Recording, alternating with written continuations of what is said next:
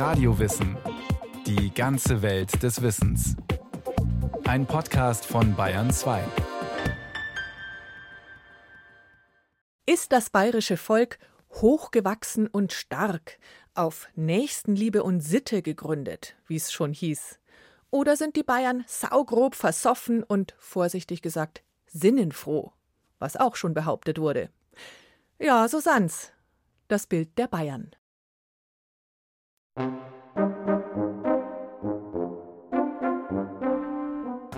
Der Bayer, so sagt man, sei ein widerspenstiger und unfreundlicher Geselle, mitunter sogar rauflustig und saugrob.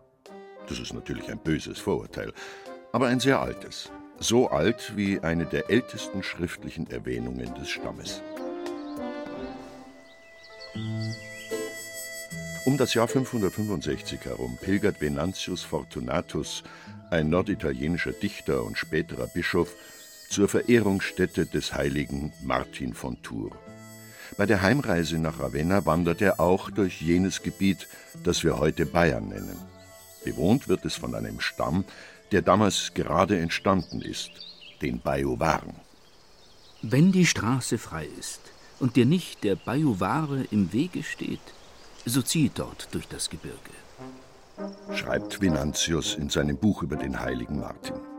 Glaubt man dem frühmittelalterlichen Autor, dann waren die Bajovaren damals eher unfreundliche Leute. Ein bisschen handig und grantig, würde man heute auf Bayerisch sagen. Und etwas salopp könnte man behaupten, das Klischee vom groben Bayern existiert noch bevor es den Bayern selbst so richtig gegeben hat. Gehalten hatte sich jedenfalls hartnäckig dieses Hetero-Stereotyp. So nennt die Sozialpsychologie eine relativ starre, meist vereinfachte Sichtweise auf eine Gruppe. Das eigene Bild, das sich die Gruppe von sich selbst macht, nennt man hingegen Autostereotyp. Und auch das gibt es bei den Bayern schon seit fast 1200 Jahren. Um 760 herum nämlich beschreibt der Freisinger Bischof Arbeo seine Stammesgenossen durchaus positiv als hochgewachsen und stark, als ein Volk, das auf Nächstenliebe und Sitte gegründet sei. Der Bischof geht in seiner Bayernbeschreibung sogar noch weiter, sagt der Buch- und Literaturwissenschaftler Reinhard Wittmann. Arbio hat geschrieben, dass eben die Bayern ein sesshaftes und wehrhaftes Volk sind und hat eben dieses Klischee eben gerade der Sesshaftigkeit mit auch wohl in die Welt gebracht. Aber ein zutreffendes ist ja das Problem mit den Klischees, manchmal haben sie wahnsinnig recht. Was wohl mit ein Grund dafür ist, dass sie sich so hartnäckig halten, diese Klischees. Fast 1000 Jahre nachdem Venantius Fortunatus den Bayern einen ersten Stempel aufgedrückt hat, schreibt Aventin, der Vater der bayerischen Geschichtsschreibung, in seiner bayerischen Chronik aus dem Jahr 1526 Das bayerische Volk läuft gerne Wallfahrten, hat auch viele kirchliche Aufzüge, bleibt gern daheim und zieht nicht viel zu Feld in fremde Länder, trinkt sehr, macht viel Kinder, ist etwas unfreundlicher und eigensinniger, wie es geht bei Leuten, die nicht viel hinauskommen, gern daheim alt werden, wenig Handel treiben und fremde Länder und Gegenden heimsuchen. Ein etwas eigenbrötlerischer Haufen also. Aventinus, der eigentlich Johannes Thurmeier hieß und ein Wirtssohn aus dem niederbayerischen Abensberg bei Kelheim war, kannte seine Bayern wohl recht gut, als er schrieb Der gemeine Mann sitzt Tag und Nacht bei dem Wein, schreit, singt, tanzt, kartet, spielt, mag Wehr tragen, Schweinsspieß und lange Messer. Wie aber entstehen solche Klischees überhaupt? Die Münchner Volkskundlerin Nina Gockerell hat Anfang der 1970er Jahre ihre Dissertation über das bayerische Selbst- und Fremdbild geschrieben. Es ist ja so, dass niemand von uns ohne Vorurteile leben könnte. Keiner kann sich über alle Erscheinungen des Lebens eigene Urteile bilden, das ist gar nicht möglich. Selbstverständlich übernimmt man Urteile, die andere sich gebildet haben. Oft sind diese Urteile sehr griffig, sehr eingängig, umso leichter übernimmt man sie. Und diese Vorurteile haben natürlich auch den Vorteil, dass man sozusagen in der eigenen Gruppe die dieselben Vorurteile teilt, sich mühelos verständigen kann. Man weiß, wovon man redet, man weiß, worüber man erzählt, worüber man spricht. Und die Verständigung ist ganz einfach. Manchmal auch allzu einfach. Sind solche Vorurteile aber erst einmal in der Welt, werden sie häufig weiter transportiert. Zum Beispiel durch die Reiseliteratur. Mit fremden Beobachtungen im Kopf findet der Reisende dann genau das vor, was er vorher schon gelesen hat. Und er vergleicht es mit dem, was er kennt. Jeder, der ein fremdes Land bereist und sei es auch nur ein anderes Bundesland, der wird sich selber sozusagen zum Maßstab aller Dinge machen. Der wird von sich selber ausgehen, von dem, was er kennt, was seine vertraute Umgebung ist, wie die Menschen da sind, wie sie da reagieren. Und er wird im Vergleich dazu feststellen, dass andere Menschen in anderen Gegenden anders sind. Und es ist ja eine ganz normale Alltagserfahrung, dass, ja, meinetwegen, die Menschen in Ostfriesland ein bisschen anders sind als die in Oberbayern. Reisen bildet also, verstärkt aber unter Umständen auch Stereotype. Alle Engländer, Franzosen und Norddeutschen, die im 18. Jahrhundert auf Kavaliersreise oder zu Bildungszwecken nach Italien fuhren, mussten erst einmal über die Alpen, sagt Nina Gockerell. Die meisten Schilderungen gibt es deswegen von Bayern und Tirolern. Und man kann das sehr schön beobachten, wie einzelne Beschreibungen nicht nur auf Deutsch immer wieder wiederholt wurden, sondern sogar in andere Sprachen übersetzt wurden. Also man kann in französischen Schilderungen äh, wörtliche Übersetzungen von deutschen Autoren finden. Einer schreibt vom anderen ab. Und das Bild vom unhöflichen, unkultivierten und rohen Bayern verfestigt sich immer mehr. Nicht alle Bayern können einen Charakter haben. Ein Charakter ist was sehr Individuelles, was wirklich nur einer Person gehört. Aber es gibt eben bestimmte Züge im Wesen, bestimmte Züge einer Mentalität, die vergleichbar sind in bestimmten Regionen. Diese Wesenszüge, die Nina Gockerell hier erwähnt, sind nicht immer leicht zu fassen. Man könnte sie als Leitmotive eines Volkes bezeichnen oder als kollektive Gefühlslagen. Die werden manchmal von anderen ganz bewusst verzerrt und weltanschaulich politisch aufgeladen. Zum Beispiel das Seppel-Klischee von Bayern, das sich als ein schräger Grundton in die Landesbeschreibungen des 18. Jahrhunderts einnistete. Bayern wurde damals vom protestantischen Norden zum Feindbild Nummer eins erklärt, zu einer Schande für das aufgeklärte Jahrhundert. Denn dort im Süden hausten angeblich die eifrigsten Katholiken Europas, bigotte, abergläubische und hinterwäldlerische Untertanen, die von jesuitischen Dunkelmännern am Nasenring durch die Finsternis der Unwissenheit geführt werden. Diese Jesuiten und der bayerische Kurfürst Karl Theodor verfolgten Ende des 18. Jahrhunderts verbissen den radikalen aufklärerischen Geheimbund der Illuminaten, der an der Ingolstädter Universität sein Zentrum hatte. Im protestantischen Norden sah man dadurch das Projekt Aufklärung gefährdet. Es begann ein publizistischer Krieg gegen Bayern. Seine korrupten Eliten und sein dummes Volk. Besonders aktiv, sagt Reinhard Wittmann, war bei dieser literarischen Schlammschlacht ein Berliner Verleger namens Friedrich Nicolai. Ja, Herr Nicolai war der Musteraufklärer aus dem Norden. Man hat diesen konfessionellen Dualismus und die Protestanten waren diejenigen, die quasi Deutschland in die Moderne geführt haben. Jedenfalls ihrem Selbstverständnis nach die Aufklärung. Die Aufklärung war schon ein hauptsächlich protestantisches und nördliches Projekt. Und da war dann der große Widersacher oder das große Gegenbild war Bayern. Römisch-katholisch und streng jesuitisch. Aus protestantischer Sicht bedeutete das damals blanken Aberglauben, Möncherei und Bigotterie. Denn neben der Frömmigkeit, die Friedrich Nicolai bei seinem immerhin fünftägigen Aufenthalt in Bayern vorfand, erkannte er auch eine Lockerheit der Sitten. Der Umgang beider Geschlechter ist ziemlich frei. Müßiggang und kräftige Nahrung verführt zu Ausschweifungen, und die Bigotterie hindert sie nicht. Die ungeheure Anzahl unehelicher Kinder ist der offenbarste Beweis davon. Soweit Friedrich Nicolai.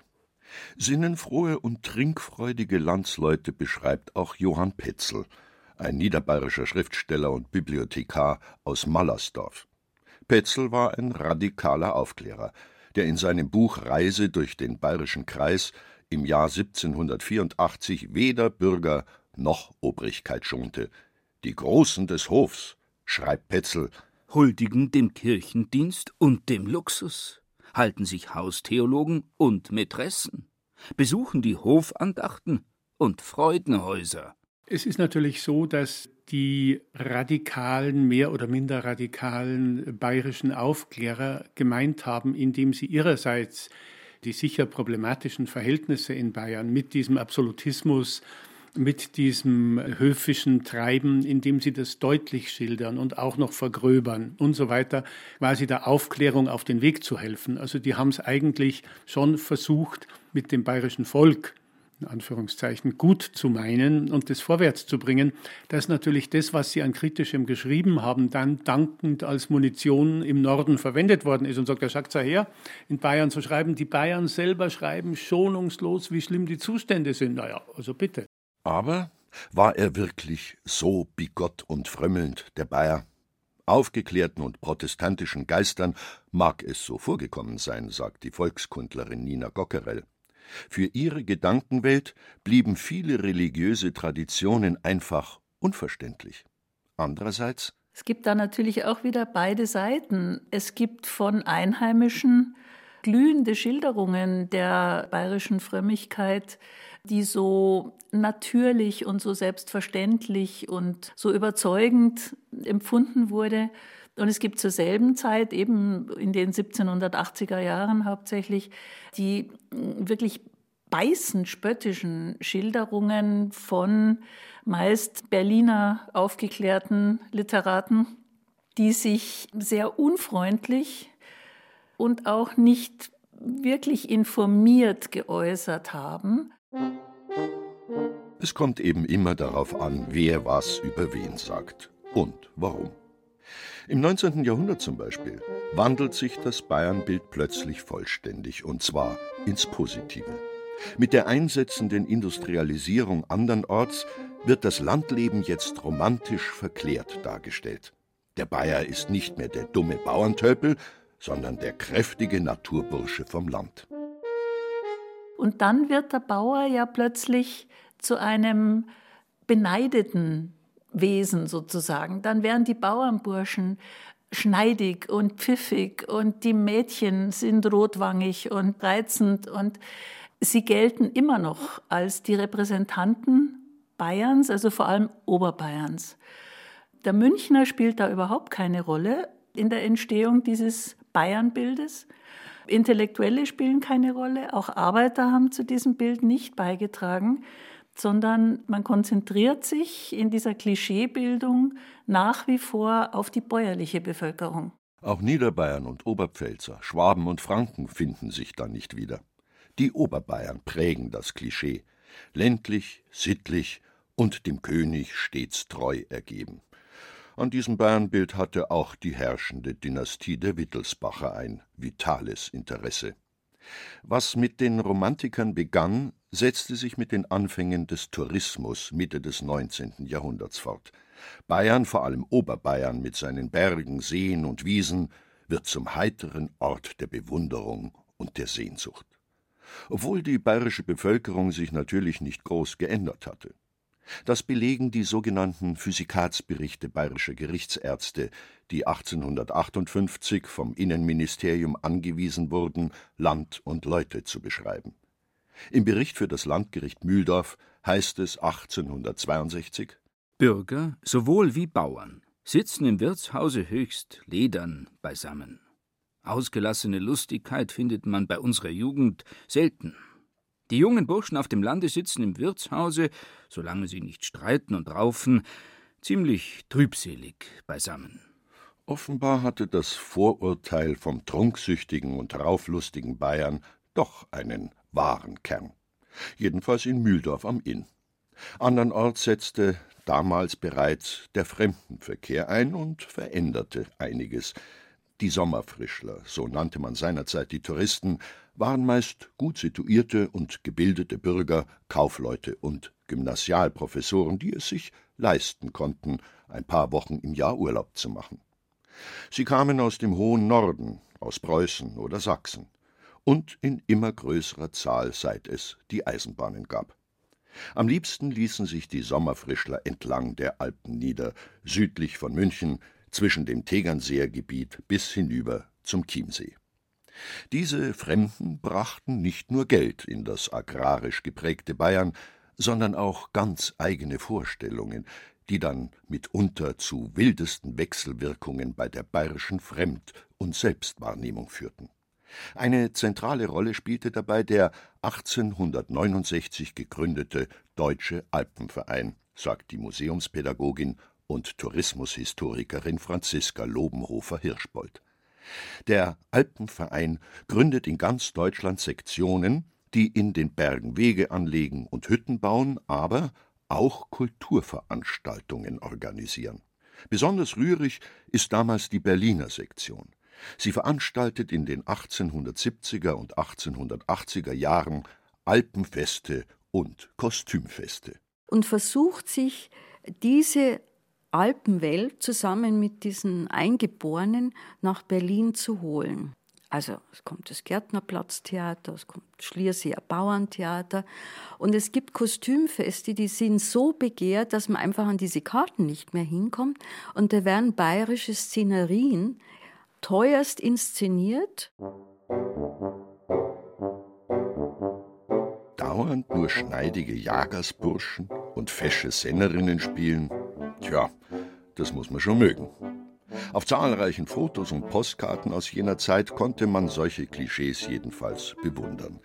Die Bayern rächten sich ihrerseits, indem sie sich lustig machten über die komischen Berliner, die in der Tracht durch bayerische Gebirgsdörfer stolzierten.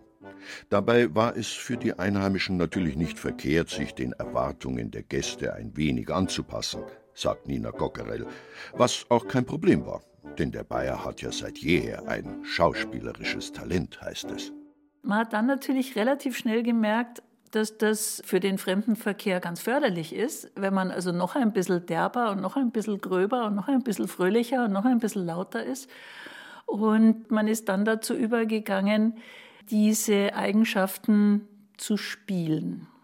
Vieles davon ist im Bezug auf den Tourismus, auf die Fremdenverkehrswerbung auch wirklich Schauspielerei. Und das ist es bis heute.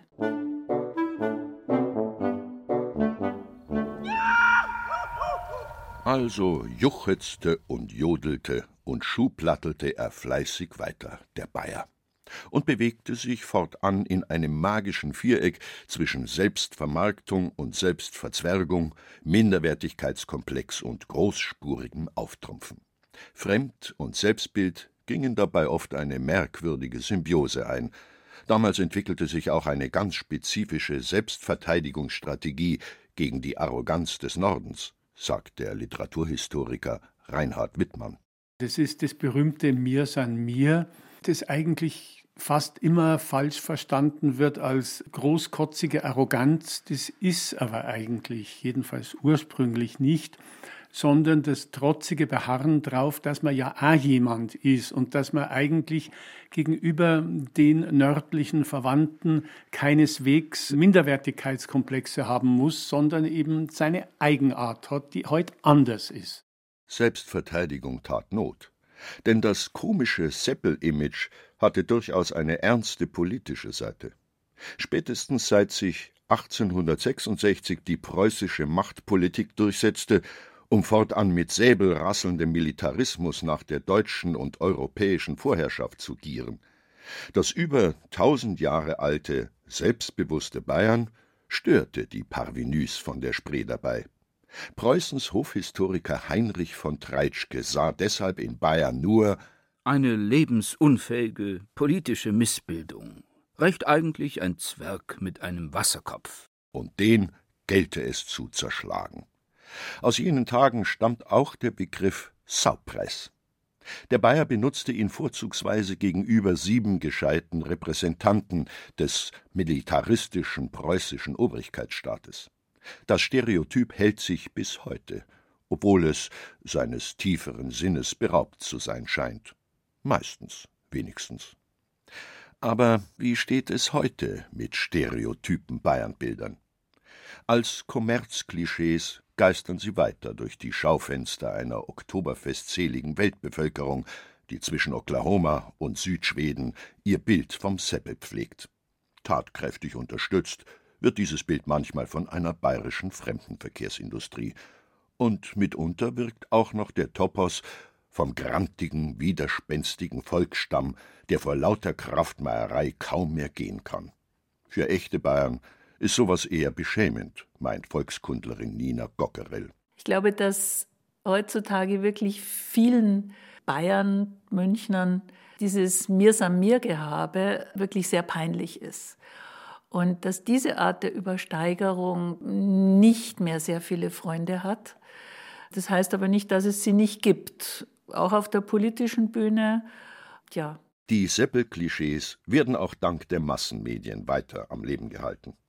Seit 1945 aber hat sich doch Grundlegendes geändert, meint Reinhard Wittmann. Ich denke, die Zahl der Autochtonen ist relativ überschaubar und die mit den Klischee-Etiketten des typischen Bayern zu bekleben, ist ja nur grotesk. Es gibt ja auch inzwischen die zweite und vielleicht auch schon dritte Generation in München, die sich also mit Fug und Recht als eingeborene Münchner bezeichnen dürfen, die aber kein Wort bayerisch können, geschweige denn sonst irgendwo mit bayerischen Sitten und Gebräuchen, wie sie über die Jahrhunderte überliefert waren, was zu tun haben. Da passt es natürlich überhaupt nicht mehr und je weniger es noch passt, desto hysterischer geradezu werden die Klischees wieder in den Vordergrund gedrängt. Also die Frage ist, ob wir da wirklich an einem gewissen Endpunkt auch angelangt sein inzwischen.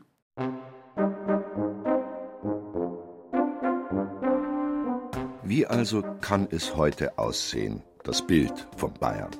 Gamsbart und Trachtenhut, Laptop und Lederhose allein reichen wohl nicht, um es angemessen zu zeichnen. Jüngste Studien zeigen, dass die Bayern trotz ihrer Verbundenheit mit Heimat und Geschichte eine deutlich modernere Sicht auf die Gesellschaft haben, als viele Zeitgenossen im In- und Ausland meinen. Klar, regionale Eigenheiten wird es weiterhin geben. Und auch das Seppel-Image wird wohl nicht ganz aussterben, allein schon wegen der Touristen.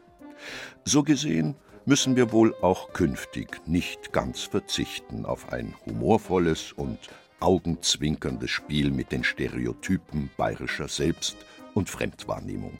Und das ist auch gut so. Schließlich birgt ja jedes Vorurteil immer auch ein Körnchen Wahrheit.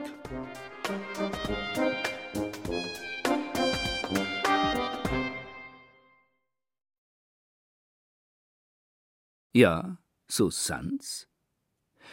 Sie hörten eine Radiowissensendung über bayerische Fremd- und Selbstwahrnehmung von Thomas Grasberger. Gesprochen haben Alexander Duda und Peter Weiß. Ton und Technik Susanne Herzig. Regie führte Martin Trauner. Die Redaktion hatte Thomas Morawetz.